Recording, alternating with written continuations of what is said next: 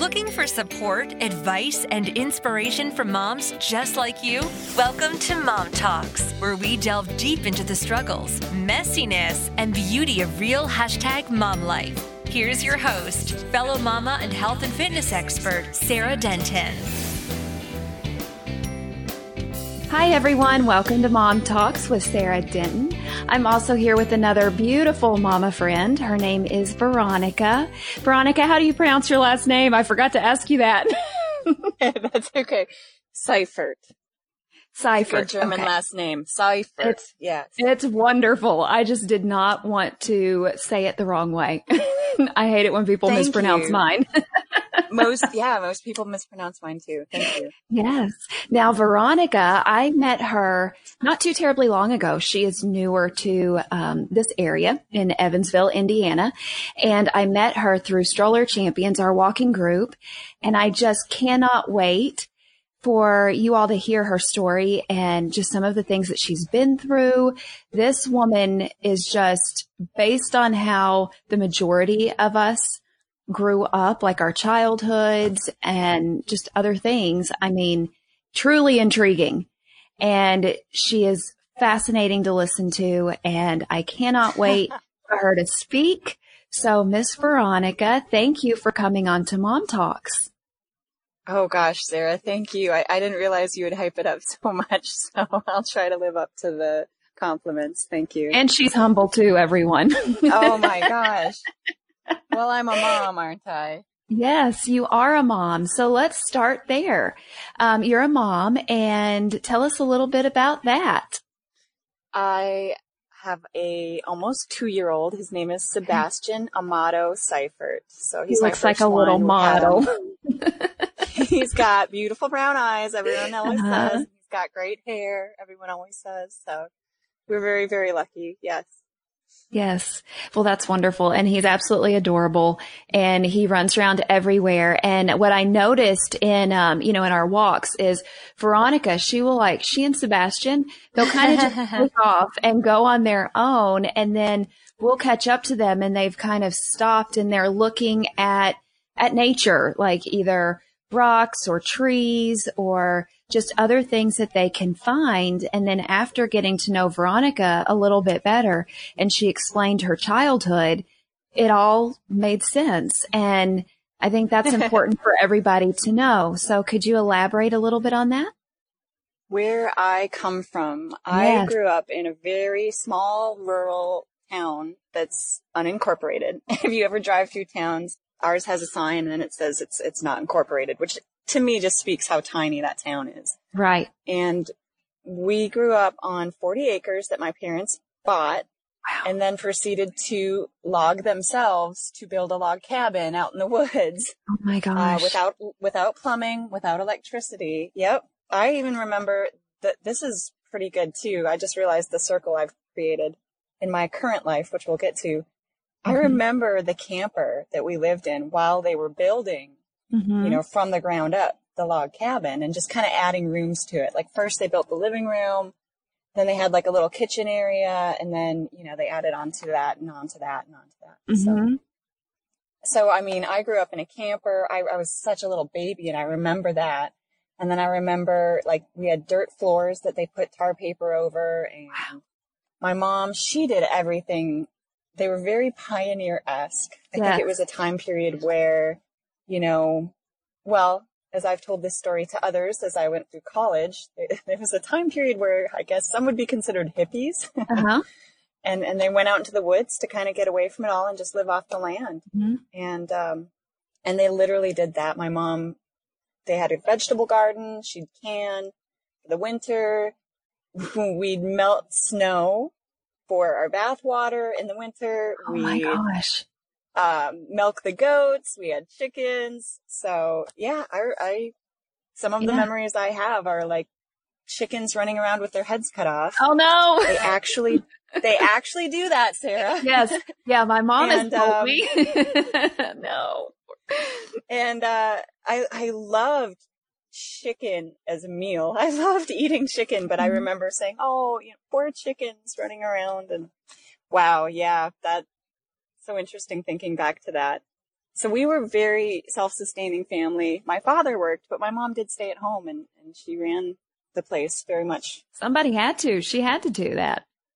And she had a little more work than chasing a little toddler around. So Mm-hmm. I, I sometimes compare myself to that and I think how, how did she do that? I mean, they were still trying to build onto the place. They were, you know, maintaining a garden and canning the food and cooking and doing a lot of it just laundry, for example. Like how did she do all that without just putting it in a machine and pushing a button? I'm telling you, it's fascinating. I know that's how people have lived and I know that's how you grew up. But yes, it is hard for me to wrap my head around it.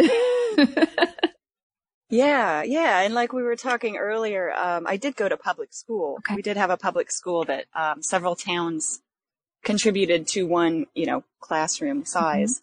So it wasn't a lot of kids, but I remember not understanding what they were talking about because they were talking about TV shows that they were watching as kids. Mhm. and I just didn't have a grasp of like, well, where, why do they know these characters and Right. like, where do they even, yeah, where do they even access this? Like, what, what kind of book is this? You know? so they were talking about the Ninja Turtles yes. and, uh, it was just, yeah, it was just weird. So I just remember being in my head a lot, Mhm. imaginative, having a, having a big imagination. I think you would have to. I mean, you absolutely would. And it's just funny now how everyone, you know, is promoting because everything is so high tech now. They are promoting exactly how you grew up, you know, more of that. Yeah. And you had that. It's pretty, it's pretty fantastic, actually. Yeah. Telling people just get outside. I mean, th- that's why we, we love nature. We ended up loving it. Mhm. So I, I don't, I don't regret growing up that way at all. And sometimes I think about maybe going in that direction ourselves. We, my husband and I have toyed with the idea of buying some land and building from scratch, but I think I'll wait till my kid's older Yeah. and he can help out. Yeah. Oh, absolutely. that would be great. That We'll would be see. great for We'll. Sebastian. that would be. And I think we'll have running water and electricity because, oh my God, Mhm. a hot bath is really something. Yes. Especially after a long day of building and working. Goodness.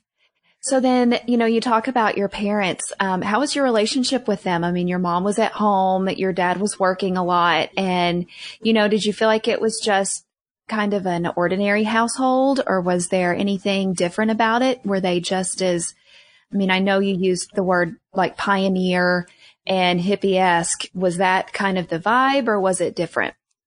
You know, I have to be honest, growing up, I didn't know. I, I wonder if most kids feel that way about their parents. Like, you don't think anything's No, different you about your family until you start hanging out with other mm-hmm. kids and, and they look at you funny. So, and then you're like, oh, maybe that's not how it is. I had a great relationship with my mom. Mm-hmm. I remember, you know, seeing a lot of her, but my dad was more difficult. He was gone a lot for work. He had a very tough job too and it was stressful and he'd come home and he'd want space and then we would scatter to the wind or Mm-hmm. we'd be fighting. So that was that was difficult and I think that kind of isolated me a little Sure. bit. It it didn't help anyway.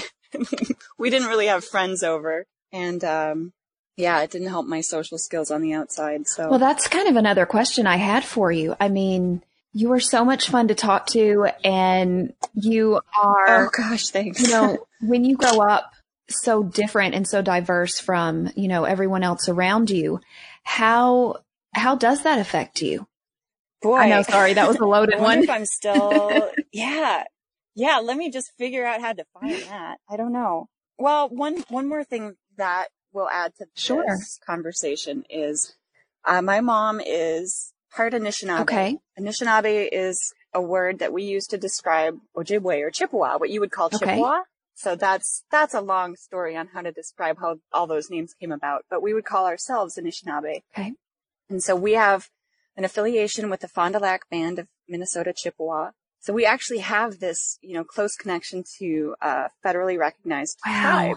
Yet I don't know, I don't know if many people understand this. Um, even if you know your identity, and a lot of people have lost any connection if they are Native American because that that process of assimilation that happened you know, through most of this country's history was, was unfortunately effective to mm-hmm. a point. Enjoying the show? Become a patron and receive access to exclusive content and additional episodes. Visit Mom Talk's patron page today and help make motherhood matter. And so my parents, um, my mom's mother, my grandmother, she went to, I would equate it to a boarding school. And then both of my grandmother's parents went to boarding schools. Okay. I, I guess what I'm trying to say is it's not easy for a lot of people to understand their right. heritage. So some of that gets yes. lost. So then some of us, if we even know our heritage, doesn't necessarily mean that we have a lot of connection to it because, well, my grandmother went through a system that told her not to be mm-hmm. that. Don't, don't even associate mm-hmm. with that. I bring this up because um, part of that identity was something I grew into as I was younger. I actually got to meet with family that were close to their culture and their traditions and history and family history, Amazing. and they brought me in and they taught me. It was mm-hmm. wonderful, and I felt I feel that as part of my identity now. But boy, like like add another reason to to kind of set me apart. Um, so talking with people, there's not a lot that I share, I would say, in the, in the general mainstream biology class, for right. example. It, it wasn't something that I could instantly connect with other kids about. So, um, I did have the opportunity to talk to a multicultural mm-hmm. class. There was a woman who wanted to invite students who, who had a connection to cultural roots or, or a different ethnic identity and they she she invited these students to come in and talk to her class about you know different different communication styles or different. And how old were you? I this okay. was in college, so I was uh, maybe a sophomore in college, so I was in my twenties, and I was part of an organization on campus for American Indian students. So I had I had me and a few friends, and uh, we all had mixed identities, mm-hmm. some more than others and we all came in and she asked me a very similar question that you just asked. Okay, this is actually going to get to oh, the point. Fine. This is fascinating. Like I of, said, of how do you describe, how do you describe being, being from a different background or, or you know, can you, can you tell people what it's like being right. you, basically, and, and how you see the world? And I just, I just tried to say like, it's, everything from my upbringing and what I understand of, of even my cultural roots that it's, it's just, um, I think it's just how it's a filter I look through. Okay. That I just see the world a certain way. And I'm sure everyone has their mm-hmm. own filters, their own identities. And I connected the most with the students that I worked with in my American Indian groups. And, and I felt like we had more to share about how we saw the world together than than I would say most of the people that I would come into contact with just yeah. in general. It, it, just depends on what stories are important to you. And to me, nature is very important. I can see the connection with how, you know, we depend on a lot of. Oh, absolutely. Uh, in the world and the earth. Mm-hmm. Yeah. And even things that we don't understand yet, you know, tell your kids to go out in the woods because it's better for their development. Why is that? You know, we don't even scientifically know how to define what would be very good for our brain development just walking through the woods or better for our emotional mm-hmm. health by just walking through the woods. There's there's a lot there that we're connected to that we that's don't right. understand. So that's just that's just something though that I just always know to be right in my heart and maybe other people know it too. I just haven't been able to talk yeah. to them about it yet. So um it's just a way it's just a way that I live. It's it's just something that I kind of keep inside and wait for the opportunity to hopefully bridge with someone else about. Well, and you know what? That's, it's pretty, uh, I don't even know the right word. Yes. Did that no, make any sense or did that, did that go no, very it's, it's incredible and very well said, kind of looking through your own filter and you're, I think that's yeah, the best way to. Yeah, it totally, it totally makes sense. And I'm glad you kind of gave an example, like talking about nature, because the next question I was going to say is, well, so I want to know how, what your filter looks like. Tell me about your filter. Oh, okay. We're going to keep going down this hole. Okay. Well, I mean, again, we, we talk a little bit about how I grew up and, and I think, I think it's easy to just kind of say, oh, okay, so she grew up that way. But if we want to talk a little bit more in depth, I, I grew up planting seeds with my mom and she'd make us pick weeds. I mean, she'd make us chip in. So my hands were dirty. We'd play in the mud. We'd, yeah, actually all the time. you know, when, when you want to just like, Hey, go play kids. You know, she kicked yeah. us out outside, like go play in the woods and we'd, uh, we'd run through the trees. We'd create stories. You know, we just had nature was our playground and, uh, that's so great. Veronica, it's so great. I think, I think I was just in constant contact with it. Yeah, I know. It's, it's something so I can't even, um, I can't even imagine growing up in a city or, or wondering, I'm trying to picture what other kids might go through if they just run outside and they just see other houses or I don't know what that would be like, I guess. So as you got a little bit older and, you know, you realized what your heritage was, how did that like, how did that impact? Because you grew up in, in such a rural little place. Were you able to kind of branch out once you found out about your Indian heritage? Um, because you, you're now in like Evansville, Indiana, and I know that there was a lot in between then and now. Yeah. So tell me a little bit about that. I can try. I think one of the most important things is that, and this yeah, this may or may not get sticky, so I'll do the best I can. But in, in my thoughts, I've, I've heard what some people hear about Indians and the money that they get from casinos, and it's just not true. By and large, in the United States, a lot of indigenous nations, you know, are doing the best they can, but they're struggling because they still depend on federal support right. in a sense. Um, and I can talk, I can talk for a long time about the history of how, you know, those, those reservations were mm-hmm. set up to fail and, and be divided. So it's not something that I would, yeah, people like to blame the, the indigenous people, but that's not necessarily right. the case. But we'll spare the history lesson for now. My tribe in the meantime is pretty great. And I actually ended up being able to use their healthcare services. They have, uh, medical and dental mm-hmm. and vision on my reservation. Wow. And and I also, at the at very same time that I realized that I was eligible for those mm-hmm. benefits, mm-hmm. was picked up by a program at the University of Minnesota in Duluth, Minnesota, for uh, for students like myself who showed promise, mm-hmm. um, but weren't necessarily completing college, and it was recruiting me into medicine if I was interested in the healthcare wow. field. So, okay, I'll, I'll make that simpler. Basically, I got an internship at the medical school in Duluth to just explore the idea if I ever wanted to do a health career.